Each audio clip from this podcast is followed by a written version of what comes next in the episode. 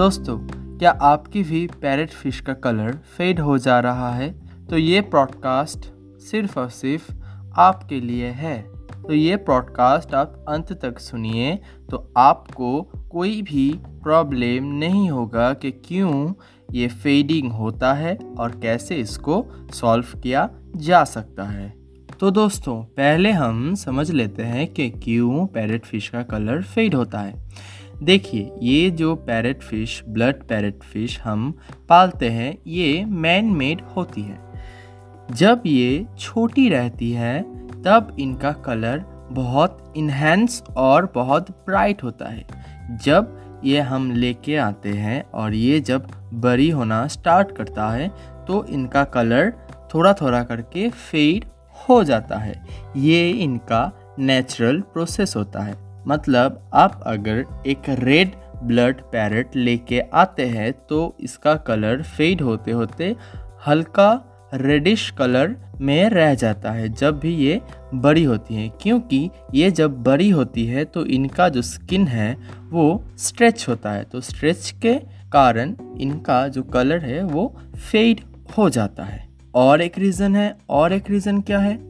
वो है आपका एक्वेरियम का पानी ठीक ना होने के कारण इनको बहुत सारा स्किन डिज़ीज़ भी हो सकता है। इसके लिए पैरेट के बॉडी में वाइट स्पॉट्स आ जाते हैं, ब्लैक स्पॉट्स आ जाते हैं या फिर थोड़ा ज़्यादा कलर फेड हो जाता है। ये आपके साथ ना हो तो इसके लिए मैं कुछ आपको टिप्स दूँगा कि कैसे आप आपके पैरेट का कलर इन्हेंस रख सकते हैं।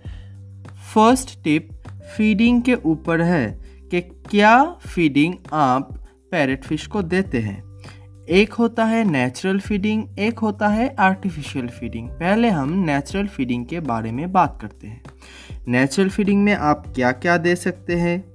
ब्लड वर्म्स दे सकते हैं आप। श्रिम्प देख सकते हैं आप ड्राई फिशेस जो मार्केट में मिलती है, वो दे सकते हैं आप छोटी छोटी पीसेस करके। बॉयल्ड एग का वाइट पार्ट दे सकते हैं आप उनको खिलाने के लिए। इससे क्या होता है? इससे उसके शरीर में प्रोटीन का मात्रा ठीक ठाक रहता है तो उसका कलर भी इन्हेंस रहता है और वो बहुत ज़्यादा हैप्पी हैप्पी भी रहता है। तो फीडिंग के मामले में थोड़ा ध्यान दीजिए। अगर आपके पास टाइम नहीं है ये ये सब कलेक्ट करें और उसको फीडिंग करें तो आपके पास आर्टिफिशियल फीडिंग का भी एक ऑप्शन रहता है। आर्टिफिशियल फीडिंग के लिए मैं आपको दो फ़ूड रिकमेंड करना चाहता हूँ। एक है आजो पैरेट और दूसरा है टेट्रा बिट्स रेड पैरेट एक आपको जो आजो पैरेट है, वो आठ सौ रुपये के अराउंड मिल जाता है और एक जो है टेट्रा बिट्स रेड पैरेट, वो नौ सौ रुपये के अराउंड मिल जाता है। ये आप नीचे डिस्क्रिप्शन में लिंक से परचेज कर सकते हैं। ये फ़ूड आपको तीन महीने के अराउंड चल जाता है, अगर आप टू टाइम्स फीडिंग कराते हैं तो। इसमें क्वांटिटी भी ज़्यादा आता है और आपको कोई चिंता करने की भी ज़रूरत नहीं रहती है। फीडिंग के मामले में मैं एक टिप देना चाहता हूँ आपको कि आपके पैरेट को आप ओवर फीडिंग मत कराइए। दिन में अगर तीन टाइम फीडिंग देते हैं तो दो टाइम उसको कर दीजिए, क्योंकि उसका ओवर वेट हो जाता है और उसमें ऑयली स्किन भी आ जाता है। अगर आप आपके पैरेट को हाथ से लगा करके देखेंगे तो वो बहुत चिपचिपी लगती है। इसका कारण है ऑयली स्किन इसका कारण है ओवर फीडिंग तो अब हम आते हैं सेकंड टिप के ऊपर।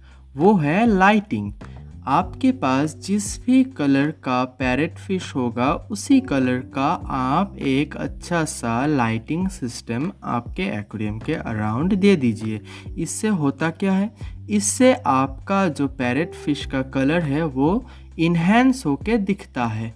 मतलब औरों के फिशेस से बहुत अलग दिखता है और ब्राइट कलर में दिखता है। यानी कि अगर आपके पैरेट फ़िश का कलर थोड़ा सा भी डल हो गया है तो वो बहुत इन्हेंस होके आपको दिखेगा। अब आते हैं थर्ड टिप के ऊपर। वो है हाइडिंग स्पेस पैरेट फ़िश बहुत शाई किस्म का फ़िश होता है। इसको हाइडिंग स्पेस की ज़रूरत रहती है। आप इसको दो चार हाइडिंग स्पेस दे दीजिए एक्वेरियम में। तो ये फ़िश जो है, वो बहुत कंफर्टेबल हो जाती है आपके एक्वेरियम के अराउंड तो वो स्ट्रेस में नहीं रहती और अपना जो बॉडी का कलर है, वो करेक्ट फॉर्म में दिखाती है।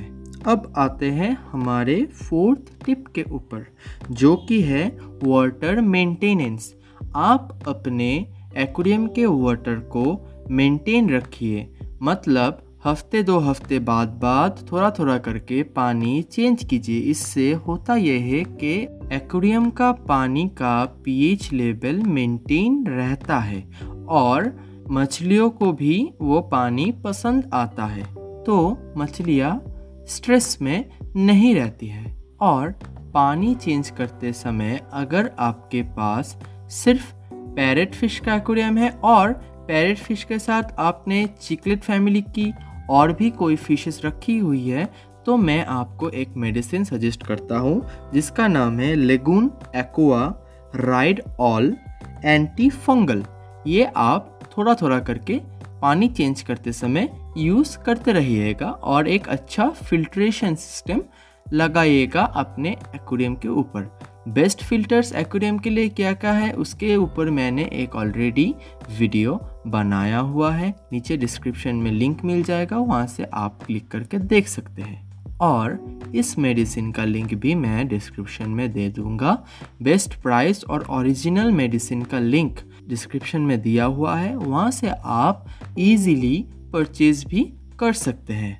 लास्ट में मैं एक आपको बोनस टिप देना चाहता हूँ कि अभी तो समर सीज़न चालू है, पर अगर आप ऐसी जगह पे रहते हैं जहाँ पे टेम्परेचर थोड़ा गिर सा जाता है तो आप अपने एक्वेरियम में एक हीटर ज़रूर यूज़ कीजिएगा, क्योंकि ये सब आर्टिफिशियल फिशेस को हॉट वाटर नीड होता है। मतलब टेम्परेचर मेंटेन होना बहुत ज़रूरी होता है। दोस्तों, अगर आपको मेरा ये वीडियो अच्छा लगा तो मेरे चैनल को सब्सक्राइब कीजिए, लाइक कीजिए और दूसरों को भी मेरा वीडियो शेयर कीजिए। अब तक के लिए इतना ही दोस्तों। जय हिंद, वंदे मातरम।